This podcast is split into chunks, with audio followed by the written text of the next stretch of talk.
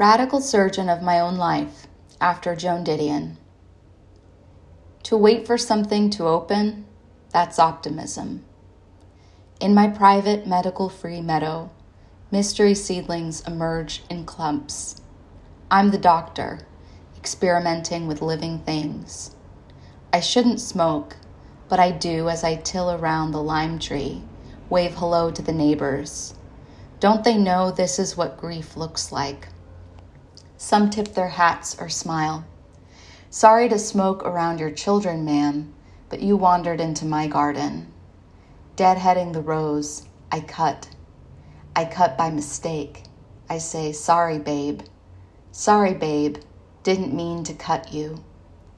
How does one cut into a person? Put them to sleep and slice them open. We trust in medicine the mechanics of humans may even be sociopathic. They look things up in a medical dictionary before they take my call. There's nothing the matter with you, they lie, or you need a new liver, we can't say when. I know a doctor who lives on my street.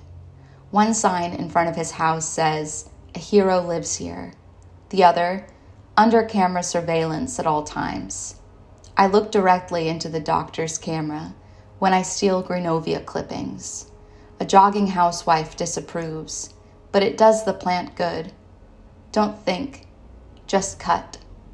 The doctor and the director want to earn a living. I want to be perfect in my aloneness, waiting for answers in a thicket of weeds.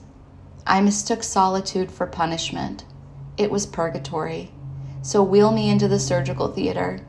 Let the fun begin.